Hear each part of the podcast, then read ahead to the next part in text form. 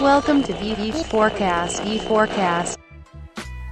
Para quem escuta aqui o V quatro Cast sabe que o pilar de conversão é um pilar fundamental no processo de vendas através da internet. Para quem não conhece muito bem, o método V quatro consiste em quatro pilares: tráfego, engajamento, conversão e retenção. Para vender qualquer coisa através da internet ou até mesmo offline, é sempre necessário passar por essa jornada desses quatro pilares. E hoje eu estou aqui com o Felipe Cardoso Barbosa, que trabalha na Vindi atualmente, um meio de pagamento extremamente importante no ecossistema brasileiro, que obviamente se encaixa muito dentro desse pilar de conversão. Mas o Felipe tem muito mais do que isso para compartilhar com a gente.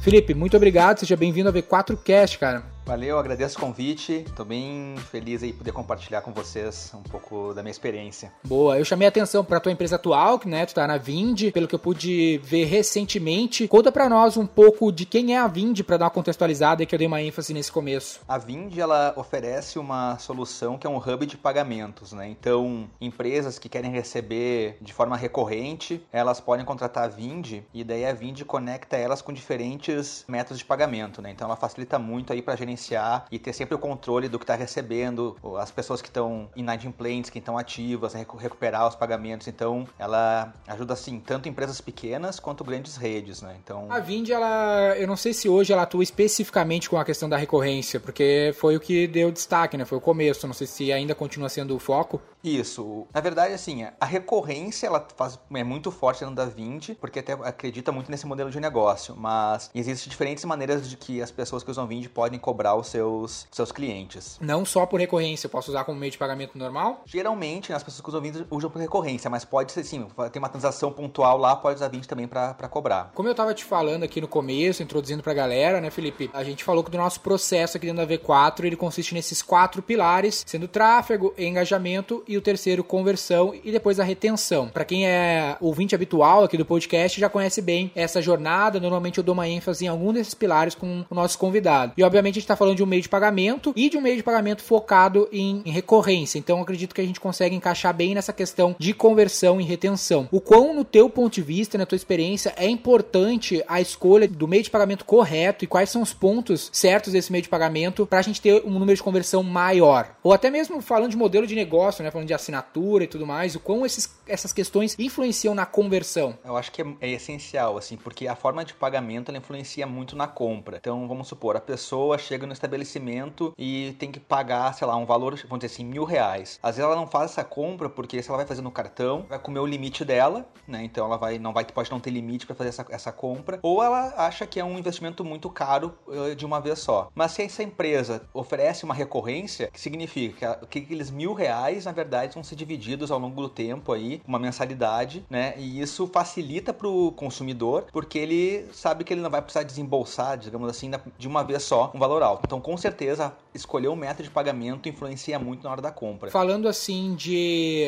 Tem um aspecto, quando a gente está falando de digital, eu não sei se a Vindi aí tu pode me esclarecer se ela atua somente como um gateway de pagamento online ou ela também funciona de alguma maneira offline. Esse é um bom disclaimer. Tem essa questão ou é mais online mesmo? Não, a Vindi ela é, é focada no online, né? Então, às vezes acontece, a empresa trabalha com offline, com uma forma de pagamento, mas também usa a Vindi para receber os pagamentos online. Dentro do contexto do online, que obviamente a maioria das pessoas que nos escutam estão inseridos nesse universo, eu vejo assim a questão do U X, né, do U I, da interface desse meio de pagamento, ele sendo fundamental. Dá um exemplo, a gente vai vender, sei lá, um plano de assinatura de um infoproduto e a gente traz tráfego, paga lá centenas de milhares de reais pro Facebook, pro Google, esse tráfego vem pra uma página muito bonita, engaja, aí o cara se cadastra e chega no meio de pagamento e aí lá tem um milhão de etapas, por exemplo, nesse meio de pagamento. O quão essa parte da interface do usuário nessa etapa de conversão, nessa etapa do contato com o meio de pagamento é importante no teu ponto de vista? Olha, eu acho que ele é muito importante. Eu acho que o primeiro ponto é a confiança, né? Então, tu chega num lugar ali que tu vai fazer um pagamento, vai botar teus dados de, de cartão e é uma página muito confusa ou é um processo muito confuso, tu chega a ficar com um pouco de medo de seguir, né? De botar informações sensíveis como a de, de cartão de crédito. Eu, por exemplo, já cheguei em alguns uh, sites e fui fazer a compra e fiquei na dúvida se tava, tipo, realmente estava fazendo a compra ou não, não sabia se tinha confirmado porque tinha muitas etapas e eu acabei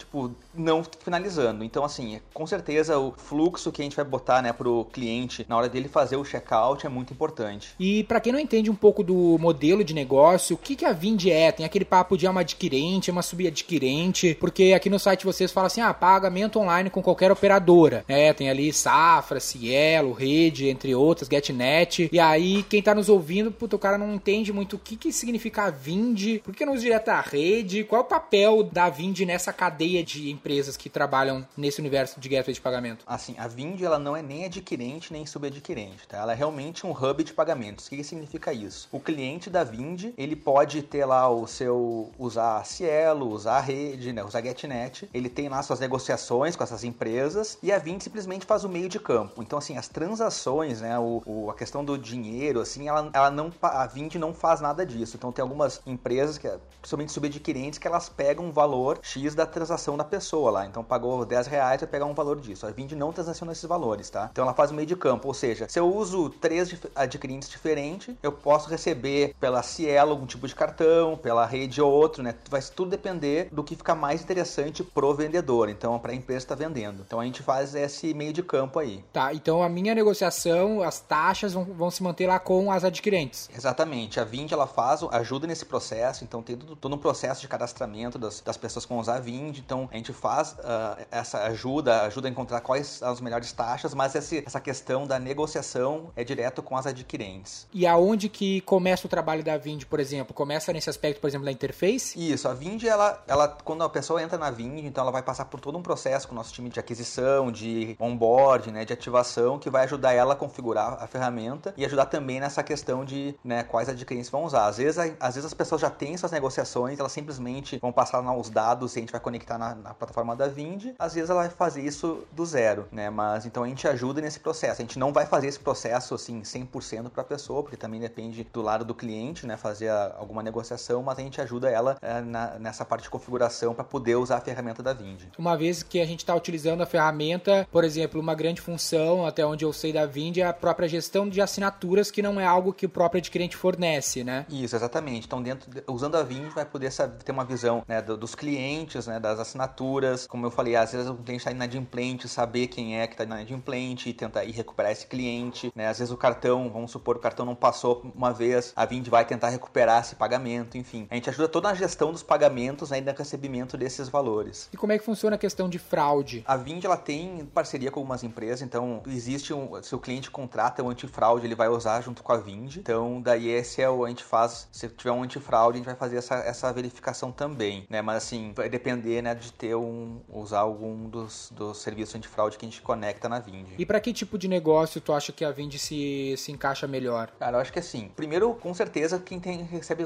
de maneira recorrente. Então, assim, academia é muito forte, né? Então, assim, a gente tem academias hoje que tu ainda passa lá, tu faz, na verdade, parcelado em doze vezes aquele valor cheio, mas academias poderia muito bem receber de forma recorrente, né? Clubes de assinatura também, né? Se a gente pegar clubes de futebol que recebem sócio torcedor, por exemplo, poderiam usar uma Vindi. Vez que eu, uma vez que eu a, a, vou aderir a esse modelo de negócio de recorrência, vamos pegar o exemplo da academia, né? A gente trabalha com bastante academia aqui na V quatro. Vamos dizer assim, se eu parcelar em doze vezes o plano anual, eu teoricamente tenho a garantia daquele recebimento. Nem teoricamente, de fato eu tenho, né? O cara me pagou o ano ali parcelado. Quando eu vendo recorrente, eu tenho a questão que muita gente nem conhece, que é a questão do churn, né? Que é o que é esse cliente eventualmente fazer o cancelamento e eu perder ele na minha base. Como que tu enxerga isso? Eu vi muito, muito cliente, por exemplo, de academia, não querendo trabalhar com a recorrência por esse medo do churn. Olha, eu acho que daí é uma questão de pensar também, né? Tem um lado do negócio, claro, que a, que a empresa ela quer receber, mas também tem um lado do cliente, né? A experiência dele com recorrência, no meu ponto de vista, fica muito melhor, né? E justamente, e eu acho que assim, cada vez mais pessoas estão acostumadas com recorrência. Então, tu usa o Netflix, tu usa o Spotify, pegando assim nesses uh, softwares para consumidor final, tá cada vez mais latente. Todo mundo tem alguma assinatura recorrente. Eu acho que as academias, por um lado, elas, pode ser que elas vão ter, assim, o churn nesse meio, do,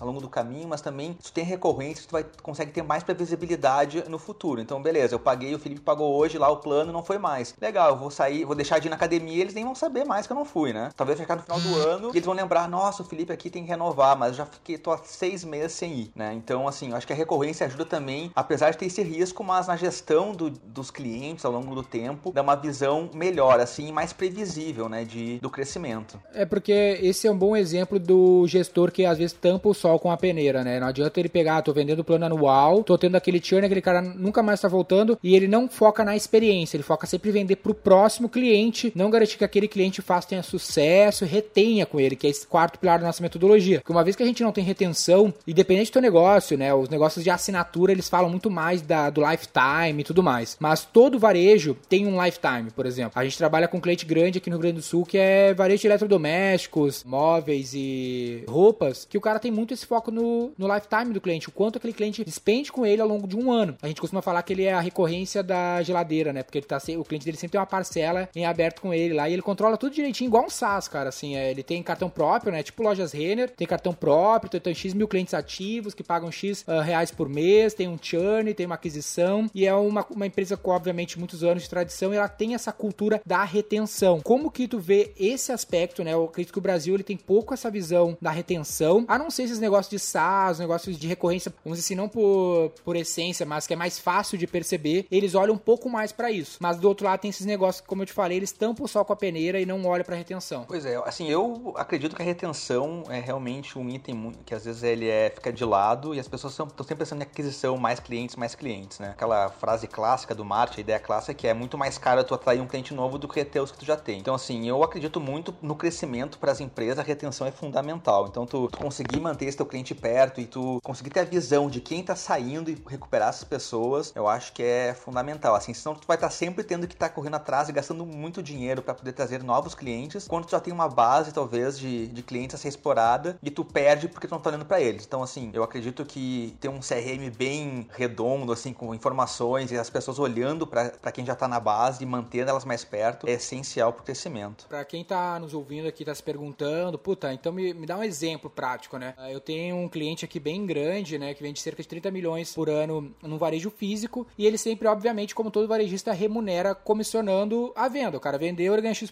daquela venda. E aí a gente foi fazer uma análise de B I, assim, no, no banco de dados dele, e começou a perceber que o vendedor que mais vendia, ele também era o vendedor que tinha um maior lifetime. Os clientes que compravam com ele tinham maior frequência, compravam, tipo, seis vezes no ano, sendo que o segundo lugar tinha, tipo, três vezes de frequência. E tinha vendedor que, tipo, vendia um milhão no ano, que tinha dois ponto oito vezes de frequência. Aí a, a ideia que eu propus pra esse nosso cliente é, cara, ao invés de a gente pagar comissão por venda, vamos continuar pagando, vamos começar a bonificar por frequência, por retenção, porque a gente já tem esse cliente, ele só não tá voltando. É, o fato do vendedor que vende mais, vender mais, não é necessariamente porque ele é melhor na negociação ali com a, tipo, taxa de conversão, mas sim porque ele consegue reter aquele cliente, trazer aquele cliente de volta. No teu caso, Felipe, tu chegou recentemente aí na Vindi, trajetória relativamente longa aí no universo de marketing, de marketing de produto. Conta pra nós como é que tu foi parar aí, cara, o que que teve de grandes destaques assim, na trajetória? Legal, cara. Então, assim, eu... Começando, então, aqui de trás para frente, da Vindi para trás. Eu cheguei na Vindi, né, agora em, em janeiro de dois mil e vinte. Foi um movimento totalmente inesperado da minha carreira. E por que isso? Eu estava na Plataforma Tech, que era uma empresa de serviços, né? Então, a gente vendia, uh, era consultoria de desenvolvimento de software, né, com práticas ágeis. Então, esse era o forte da Plataforma Tech. E eu vim para São Paulo. Eu sou de Porto Alegre, vim para São Paulo para trabalhar na Plataforma Tech. Era tipo uma software house? Não era bem uma software house, porque a gente não vendia só o desenvolvimento. Então, por exemplo, assim, a pessoa na a Plataforma Tech não entregava só hora do desenvolvedor. Tipo, ah, a gente precisa de um dev aqui, então a gente contrata a Plataforma Tech, vai mandar um dev e vai, fazer, vai ficar codando aqui dentro do, do cliente. Então, a, o conceito da Plataforma Tech era, era uma, realmente uma consultoria com desenvolvimento. Então, uma empresa precisava, talvez, melhorar as práticas de desenvolvimento, ou tinha uma parte do produto que tinha que ser trabalhada, mas não tinha um time interno para alocar. A Plataforma Tech entrava com os desenvolvedores, mas também entrava com agilistas, né? Então, tinha toda uma consultoria para poder fazer a entrega. Então, era um pouco diferente de algumas outras uh, empresas que simplesmente vendem a hora do dev. E daí, assim, a Plataforma Tech já tinha dez anos aí no mercado, e daí agora em janeiro de dois mil e vinte a gente foi comunicado que o Nubank havia feito o acquihiring, né? Então, assim, comprou não a operação da Plataforma Tech, mas comprou os talentos da Plataforma Tech. E daí foi nesse contexto que eu acabei saindo e indo pra Vindi. Esse processo de acquihiring, assim, o pessoal acho que não tá muito familiarizado. Explica pra nós como foi, o que foi, o que é é isso, como que tu enxergou isso estando lá dentro? Beleza, então o acquihiring é bem comum, a gente vê no Vale do Silício, assim, algumas startups grandes, elas vão lá, vamos supor o Google, viu que tinha uma empresa que estava desenvolvendo alguma coisa sobre, sei lá, realidade virtual, eles vão lá, compram aquela empresa, mas não para continuar com a operação dela, mas pelo talento e pela, onde assim, o conhecimento que eles geraram internamente. Então, isso é bem comum. Aqui no Brasil, Existe alguns casos, mas um, um fato curioso é que ano, da metade do ano passado até agora, em janeiro, outras duas consultorias haviam sido compradas por empresas de tecnologia. Então, uma empresa chamada Creditas havia comprado uma consultoria também de desenvolvimento de software no, no ano passado. O Itaú comprou a Zup também, que virou notícia aí na, no site de tecnologia. E o Nubank fez esse acquiring uh, da Plataforma Tech. Então, comprava, na verdade, o talento, né, uh, técnico e o conhecimento técnico e não simplesmente a operação. Tipo, o Nubank não ia começar a vender serviços de desenvolvimento de software. Legal. Isso é uma estratégia bem interessante, até como tu comentou, né? É bem presente na cultura lá nos Estados Unidos, até pro pessoal, se eu não sei o número de cabeça agora, mas se eu não me engano, cerca de noventa, noventa e cinco por cento das soluções do Google foram todas acquiring, né? Foram todas as empresas que foram adquiridas pelo Google, se eu não me engano, Gmail, Maps, outras, várias ferramentas populares, a não ser o Search. Basicamente o que o Google fez foi o Search, o resto tudo foi comprando outras empresas e trazendo o time pra dentro, né? Ele vai fazer essa aquisição, meio aquisição e contratação, meio que isso o termo quer dizer, né? Ele é compra pra adquirir o time. Isso é uma estratégia muito inteligente, principalmente no setor de tecnologia, onde é muito difícil ter, ter um público qualificado, vamos dizer assim, para contratar, e uma vez que tu vê no mercado alguém que já tá pronto, que tu vê que aquela empresa tá se desenvolvendo em alguma área que é importante pro teu negócio, tu pode comprar muito barato aquele time. Daí, se tu for pensar nas nuances da transação, se torna financeiramente muito viável, dependendo da forma de pagamento, se torna super viável se tu for fazer esse paralelo com uma contratação daquele time inteiro. E aí tu saiu de lá e aí que tu foi parar na Vindi. Isso, daí eu e mais outras pessoas, a gente saiu da, da, da Plataforma Tech, porque não foi todo o time, né, que fez parte do acquiring, então foi a parte técnica da mesma empresa. E daí, nesse processo de saída, assim, então a gente tinha muito contato, né, do mercado de tecnologia aqui, a própria Plataforma Tech, os sócios ajudaram muito nesse processo das pessoas que acabavam não indo pro Nubank. E daí eu acabei por deu um fit muito bom com a Vindi. Uma porque eles estavam procurando uma pessoa de marketing de produto, né, e outra porque a Vindi, ela tinha, havia sido cliente da Plataforma Tech. Até quando eu cheguei na Plataforma Tech, uma das primeiras coisas que eu fiz na empresa foi gravar case de cliente, e um dos clientes foi a Vindi. Então já conheciam o pessoal, então foi, deu um match assim muito rápido. Então eu saí da Plataforma Tech e vim pra Vindi. Pro pessoal que tá nos ouvindo, assim, não, não entende necessariamente qual é a tua função, né? O que, que é o, o marketing de produto no, no teu contexto? Então, marketing de produto é, é uma função assim que tá crescendo nas empresas de tecnologia, e o papel da, de uma pessoa de marketing de produto é alinhar as diferentes áreas. Então, assim, constantemente a gente conversa com time de produto, time de vendas, time de marketing, um time de C S, né, de Customer Success, se tiver. Primeiro, para a mensagem do produto estar bem alinhada, então posicionamento, proposta de valor está bem alinhado com todos os times. E daí tem uma frase que diz, né, que o, o time de produto, ele coloca o produto na prateleira e o marketing de produto tira. Então, assim, tudo que for facilitar a venda na comunicação, né, melhor proposta de valor, melhor posicionamento de, de produto, né, os materiais de vendas, treinamento, muitas vezes passa pelo profissional de marketing de produto. Vai pegar aquela informação técnica mais complexa, né, e vai traduzir para uma linguagem do mercado. É basicamente isso. Essa posição, ela tá dentro do time de marketing ou ela tá dentro do time de produto? Assim, hoje na, na Vindi tá dentro do time de marketing, na Plataforma Tech tá dentro do time de marketing, mas eu sei que existem algumas empresas que colocam essa pessoa dentro do time de produto, mas eu acho que normalmente é uma, é uma posição que tá dentro do time de marketing. Essa tua trajetória nessa função, ela não é de agora, né? Tu já teve algumas outras experiências e outras empresas nessa função especificamente. Como foi a tua jornada até chegar nessa, nessa questão do acquiring, né, da Plataforma Tech? Como que foi antes disso, né? Eu vi que tu teve uma passagem pelo Grupo A e tudo mais. Isso, então assim, com papel focado em marketing de produto, já tinha trabalhado, né, antes da Plataforma Tech na Umbler, que é uma empresa, é um host, uma empresa de hosting, né, de hospedagem do Rio Grande do Sul, mas na verdade tudo começou, né, quando eu entrei na, na Rede Host, né, que também é uma empresa de hospedagem do Rio Grande do Sul, para trabalhar num produto que estava sendo desenvolvido internamente, que era o, o Root. Isso foi lá em dois mil e catorze. Então o Root em dois mil e catorze era um SaaS que Foi, começou a ser construído para ser um produto interno da Rede Host, que a Rede Host iria usar internamente só para ela, mas que acabou virando um produto, né, uma marca nova, um produto novo para ser vendido para o mercado. E daí isso foi em dois mil e catorze e eu entrei, na, entrei no Root para ser a, a primeira pessoa de marketing desse time. E assim, eu cai, foi quando eu caí de paraquedas em empresa de tecnologia, porque eu tinha trabalhado antes com agências, eu achei que ia trabalhar em agência com planejamento ou analista de negócio, enfim, e acabei trabalhando em empresa de tecnologia. E daí no Root, como eu era a única pessoa de marketing, eu ao longo longo do tempo que eu fiquei no Root, eu comecei a vai acumulando diferentes funções. Então eu comecei a trabalhar como vendedor, como suporte e, e um ponto muito importante que era, então eu comecei a trabalhar muito próximo dos times de, do, com a parte de produto, né, gestão de produto e desenvolvimento de produto. E daí nesse meio tempo assim, eu comecei a estudar bastante sobre o marketing junto ao time de produto, né, e gerenciamento de produtos. Eu comecei, encontrei uma área que eu gostava muito. E daí assim, quando o Root chegou ao fim, quando a gente, né, o produto, a gente foi comunicado que o produto seria descontinuado, né, e todo o time iria para Umbler, porque ambos, né, Root e Umbler estavam dentro da Rede Host. Quando a gente foi para Umbler, eu pensei assim, nossa, eu gostei muito de produto de tecnologia, né, o time de marketing aqui já tem muitas pessoas de outras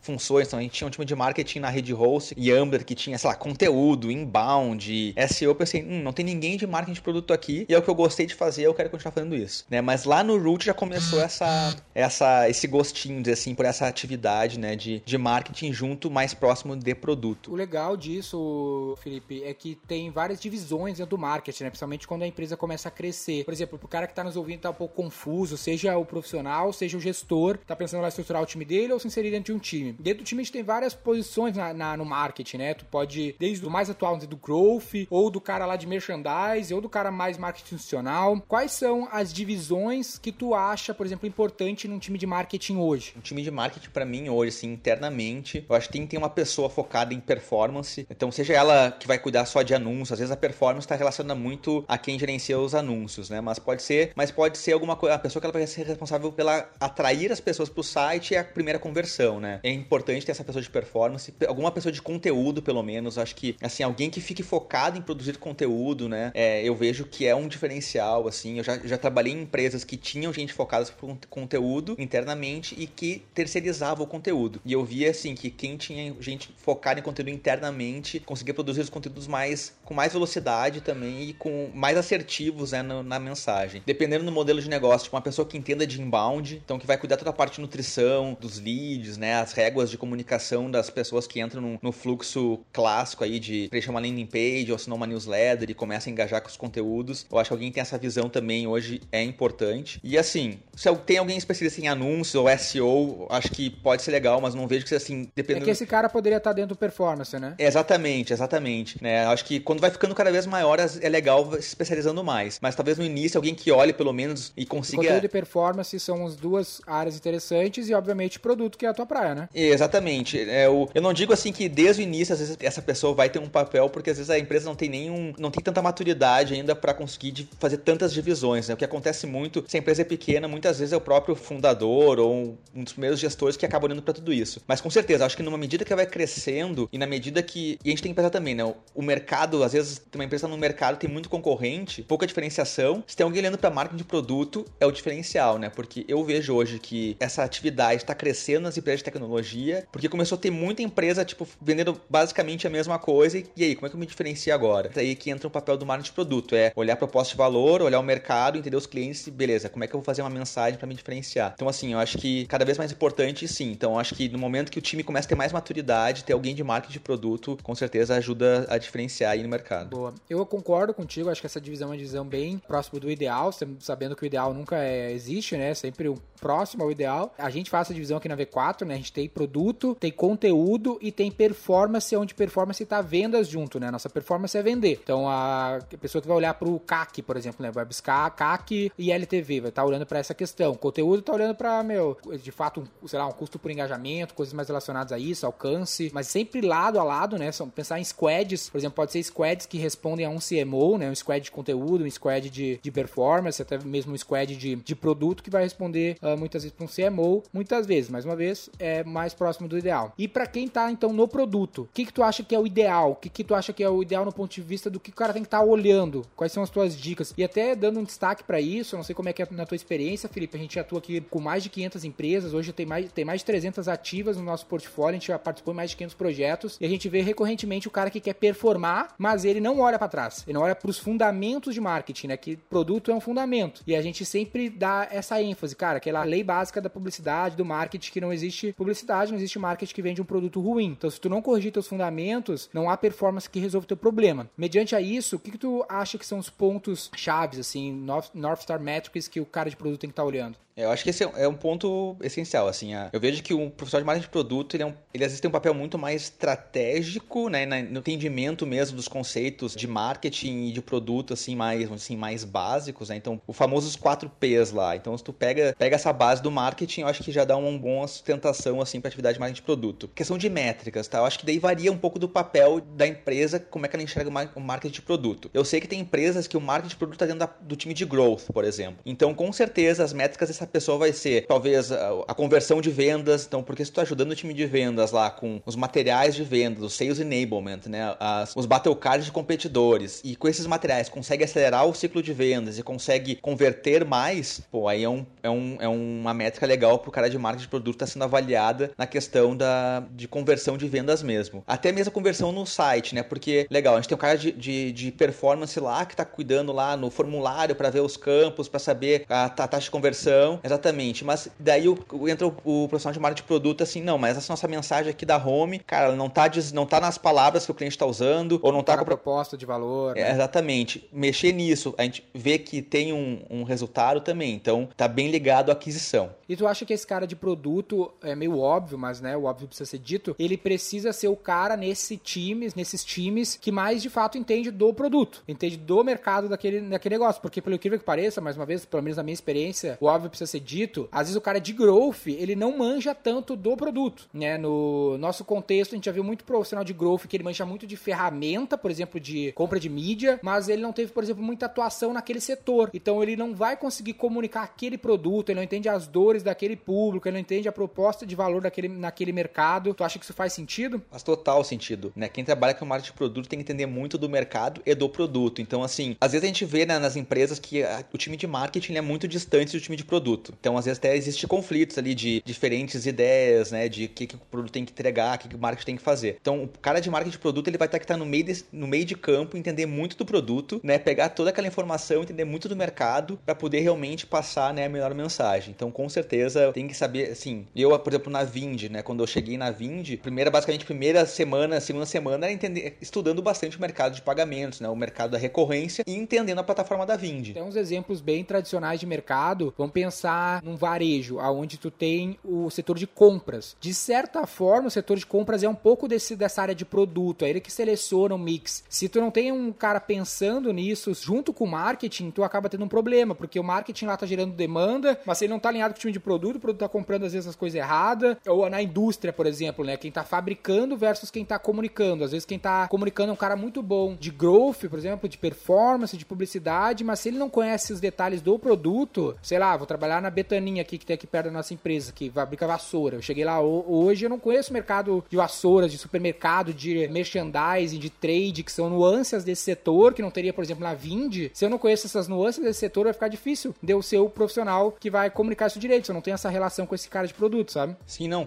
é, é bem isso aí. Então, entender mesmo o mercado, porque às vezes acontece, né, tipo, se a gente pegar no nível tático lá, algumas, algumas atividades, tu consegue replicar elas sem muita diferença em diferentes segmentos, né? Então, vamos pegar assim, na parte de, de conversão lá, tu vai achar artigos em tudo que é lugar, as melhores práticas para formulários, sei lá, melhores práticas para landing page, mas quando a gente tem que fazer uma comunicação mais estratégica do negócio, que isso vai impactar positivamente nas conversões, né, e no, e na, e no processo de vendas, se tu não entender o contexto do teu cliente, não entender o contexto do negócio, tu pode mandar uma mensagem aí pro mercado que o mercado não acha que tem valor, e daí, tipo, não adianta nada, sabe? Não, então, assim, se tu não tem esse conhecimento mesmo, quem trabalha com marketing de produto tem que estudar bastante o mercado que vai atuar. É, tá muito em contato com o consumidor, eu acredito, né, Felipe? Sim, sim. Até tem algumas, né, uma das atividades-chave de marketing de produto é realmente conversar com, os, com aquelas pessoas que viram cliente ou que não viram por alguma razão para entender, tanto porque elas viraram quanto porque elas não quiseram contratar a solução da empresa que ela trabalha, né? Você acredita, Felipe, que o N P S pode ser um indicador importante para esse cara de produto? Na verdade, eu não sei. Eu acho, eu acho que talvez não seja a menor métrica, porque eu acho que o N P S, muitas vezes, ele, ele tem muitos fatores diferentes que ficam um pouco além, assim, de, de, de uma pessoa específica, né? Então, assim, às vezes, né, pode ser uma questão da experiência dentro do produto e não necessariamente, sei lá, vamos pegar um exemplo aqui. Eu tô usando uma ferramenta... Uma divisão, por exemplo, do Customer Success um pouco diferente desse cara de produto. Então, tipo, esse N P S seria mais pro cara de Customer Success do que esse cara de produto? É, eu acho que sim. Eu acho que sim. Até o... Porque, assim, às vezes o N P S pode estar... Uma nota ruim ou boa, ela pode estar relacionada muito a algum contexto lá específico daquela pessoa. Não necessariamente da experiência geral com a solução da empresa, empresa, né? Então, talvez, acho que são métricas um pouco mais pontuais, talvez, para o time que realmente está estudando lá a usabilidade, a experiência aqui no usuário, do que alguma coisa um pouco maior. Um lance que é bem interessante, que eu acho que tem a ver com a, um conceito, vamos dizer assim, para deixar também uma coisa prática, um conceito meio familiarizado, tá, que a gente usa bastante aqui na V quatro, é o conceito do Jobs to Be Done, né? Que o público, ele não compra o trabalho, ele compra o trabalho pronto. O melhor exemplo desse, desse conceito é uma furadeira. Ninguém quer comprar uma furadeira, né? A pessoa quer comprar o furo na parede. É, a furadeira é um mal necessário. A academia, que a gente falou bastante aqui no começo, né? Que ninguém quer comprar a academia. A pessoa quer comprar ficar magro ou ficar forte. Quando a gente foi desenvolver o produto da V quatro aqui, Felipe, a gente pensou, né, no mercado de prestadores de serviços de comunicação, a gente pensou, putz, se eu falar que eu faço internet marketing, marketing digital, S E O, o meu público é aquele empresário que não entende muito nem de marketing básico, muitas vezes, não é muito a praia dele, tá mais focado no business dele, ele não vai conectar. Agora, quando eu falo, nosso negócio é vender o seu, ele conecta. Ele não quer saber se eu vou fazer S E O, se eu vou fazer AdWords, se eu vou fazer Business Intelligence, ele quer saber se eu vou fazer ele vender mais, vender para mais pessoas, vender mais vezes, vender por maior valor. Porque o que ele tá comprando é o trabalho feito, ele não tá comprando o meio. Se ele tem que fazer S E O, lá, lá, lá, lá, isso é um meio para ele chegar num fim. Faz sentido para ti? Tu aplica essa lógica nos teus, nos teus contextos, ô Felipe? Cara, acho que faz muito sentido e eu sou muito fã do Jobs to Be Done. Eu, eu participo de uma comunidade, então eu, mais três amigos, a gente tem uma comunidade Jobs to Be Done aqui no Brasil, que é Jobs to Be Done Plus. Esse conceito eu conheci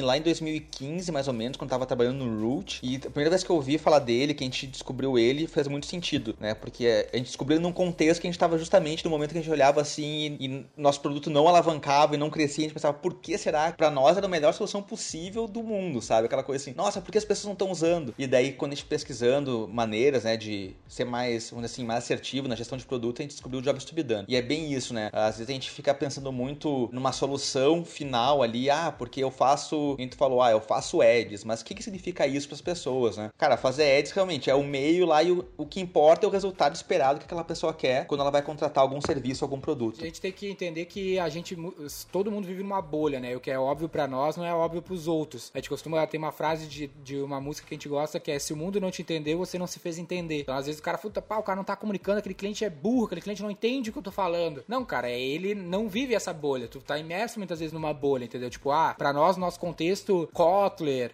Google AdWords, tudo é muito óbvio. Esses dias eu tava numa palestra pra empresários, tinha quatro mil empresários em São Paulo, dois mil e dezenove, e, meu, o palestrante principal perguntou assim, quem é que conhece o Google AdWords? Aí meia dúzia de pessoas levantou a mão, e eu, porra, dois mil e dezenove, a galera não sabe, velho, entendeu? Não, não sabe, mas pra nós, obviamente, é muito óbvio. Então, em todo o contexto, a gente tem que ter essa visão, né? Sim, sim, é exatamente, né? Ainda mais, tipo, às vezes a gente tá no mercado de tecnologia, assim, né, startups, e recebe muita informação nova, super, nossas tendências, tu sai desse contexto e tu começa a olhar o mercado, muitas vezes tu te surpreende mesmo, assim, que às vezes a realidade é totalmente diferente, né? Então, às vezes tu trabalha, tu, tem um, tu tá nesse meio, mas tu atende pessoas que estão fora dele, né? Só ficar olhando pra dentro e achar que todo mundo é igual a ti, realmente é, é um caminho aí que, que não dá bons resultados. Eu aprendi isso lá, a gente já aprendi isso no passado da pior maneira possível, né? Que é ficar aquela frustração de não conseguir vender um produto, mas não tá, tu não tá entendendo realmente quem são as pessoas que tu tá vendendo, né? E Felipe, tu tem uma iniciativa também que é o produto ponto tech. O que que é esse negócio, cara? Cara, o produto ponto tech até tá pouco...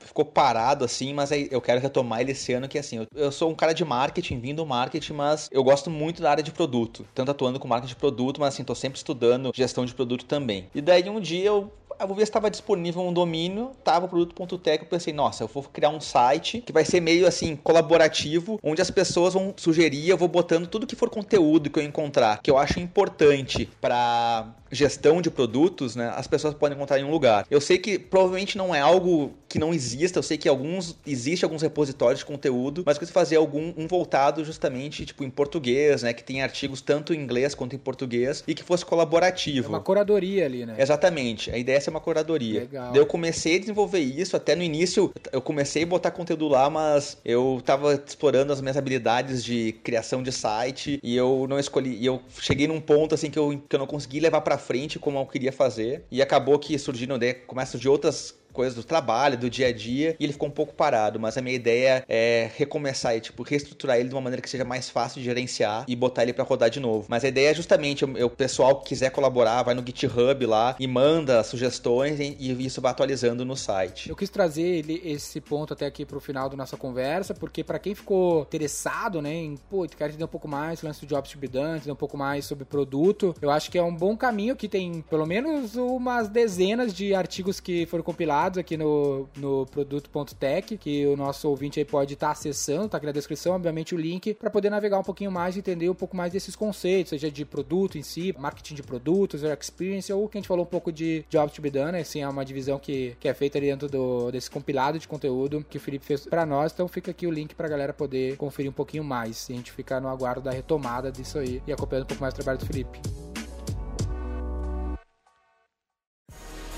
Pra gente caminhar pro final, então, Felipe, eu tenho uma mensagem pra deixar pra galera que tá aí com vários desafios relacionados ao produto. Cara, eu, eu tenho sim. Então, assim, se, primeiro ponto, né? Se alguém tá trabalhando com marketing de produto ou se interessa por essa área, eu acho que começar a entender cada vez mais a parte de gestão de produtos, ainda mais em empresas de tecnologia, né? É muito importante. Então, é, eu acho que é um bom começo, assim. E outro ponto é que eu vejo que quem tá no marketing, né? E quer ter um papel um pouco mais estratégico ou quer, sei lá, quer mudar na carreira e não ficar... Eu vou pegar o meu exemplo, tá? Que eu comecei fazendo muito coisa tática. Cara, cria campanha de nutrição, cria um anúncio no, no Facebook, cria AdWords, mas eu sempre fui uma pessoa que gostei muito mais da parte estratégica. E essa mudança pra marca de produto fez todo sentido pra mim, né? Então, eu consigo ter um papel muito mais estratégico dentro do marketing do que eu sentia quando eu tinha que fazer as coisas mais lá táticas, né? E botar a mão na massa mesmo. E assim, empresas também, que tá, né? Quem tem time de marketing e tá querendo começar com marca de produto, eu acho que é um bom momento, porque o mercado tá começando a procurar esse tipo de profissional, tá cada vez mais surgindo aqui no Brasil também, empresas usando marketing de produto, e eu acho que é um começo, tá todo mundo começando junto, porque daqui a pouco isso vai estourar e pode ser que daqui pra frente empresas que não implementaram marketing de produto ainda podem sentir um pouco de, de desafios mais, assim, difíceis no momento que os co- seus concorrentes, né, já estão aí com alguém pensando nisso. Pra gente finalizar, pessoal, acho que o grande, grande insight assim, que, que esse episódio deixou pra nós é entender um pouco mais a questão do marketing de produto e uma possibilidade na carreira do cientista do marketing que está nos ouvindo. Essas divisões da área do marketing, eu acho que é um grande insight também para você, gestor da área ou gestor da sua empresa, né? Pensar em, no futuro, o mais próximo possível estruturar essas divisões entre marketing de produto, conteúdo e performance. E o conceito dos Jobs to Be Done, que é um velho de guerra aí, que se você não está familiarizado, vale a pena se aprofundar, entender se a sua empresa está vendendo o produto certo, né? Às vezes o que ela está vendendo é muito técnico, não é o que o cara quer comprar, e a gente entender um pouco esse conceito pode nos ajudar. Para quem quiser saber mais sobre as iniciativas do nosso amigo aqui, Felipe Cardoso, dá uma conferida na descrição, tem o LinkedIn dele, todos os projetos que ele está envolvido, dá uma conferida na Vindi lá, plataforma que vários clientes nossos utilizam, e acredito que por hoje é isso. Cara, que agradecer o convite para participar aí do podcast, muito legal a conversa, né, e também ficou à disposição aqui, o pessoal que for, né, entrar no, no produto ponto tech ou quiser me procurar no LinkedIn e trocar uma ideia, tô disponível, só adicionar lá, me chamar e a gente conversa. Show, cara. Bem-vindo ao seleto grupo de convidados do V quatro Cast. Ah, eu agradeço o convite, cara. Muito obrigado. Tamo junto. Falou. Falou.